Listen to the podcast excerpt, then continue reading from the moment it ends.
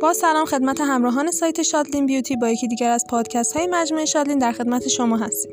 امروز می‌خوایم به هاشور ابرو بپردازیم. هاشور ابرو نیز از روش های مرتب سازی و قرینه سازی ابروست.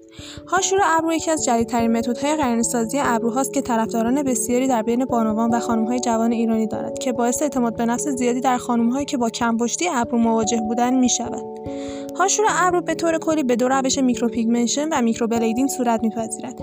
این دو روش شاید از لحاظ ظاهری مشابه به نظر برسند اما قطعا تفاوت‌های ریزی دارند که ما به اختصار توضیح خواهیم داد. این در حالی است که بعضی ها ابروهای پرپشت و عدهای حال بنابر دلایل مختلفی مثل بیماریهای ارثی یا ابرو ندارند یا ابروهای کمپشتی دارند. برطرف کردن مشکلات و نواقص ابرو که شما در این صورت از به دست گرفتن دائم مداد ابرو و سایه ابرو راحت می‌شوید و یا عوض کردن فرم ابروها به حالت دلخواب و قرینه سازی اصولی. راحتی و سرعتی در هنگام آرایش روزانه خصوصا برای بانوانی که ابروهایشان نیاز به کشیدن مداد ابرو دارد علاوه بر آن خانمهای شاغلی که در میکاپ روزانه از مداد ابرو استفاده استفاده ممکن است در اثر تعریق یا شستشوی صورت برای وضوع مداد پاک یا کمرنگ شود. اما با هاشور کردن ابروها این مشکل برطرف میگردد. ممنون که با ما همراه بودیم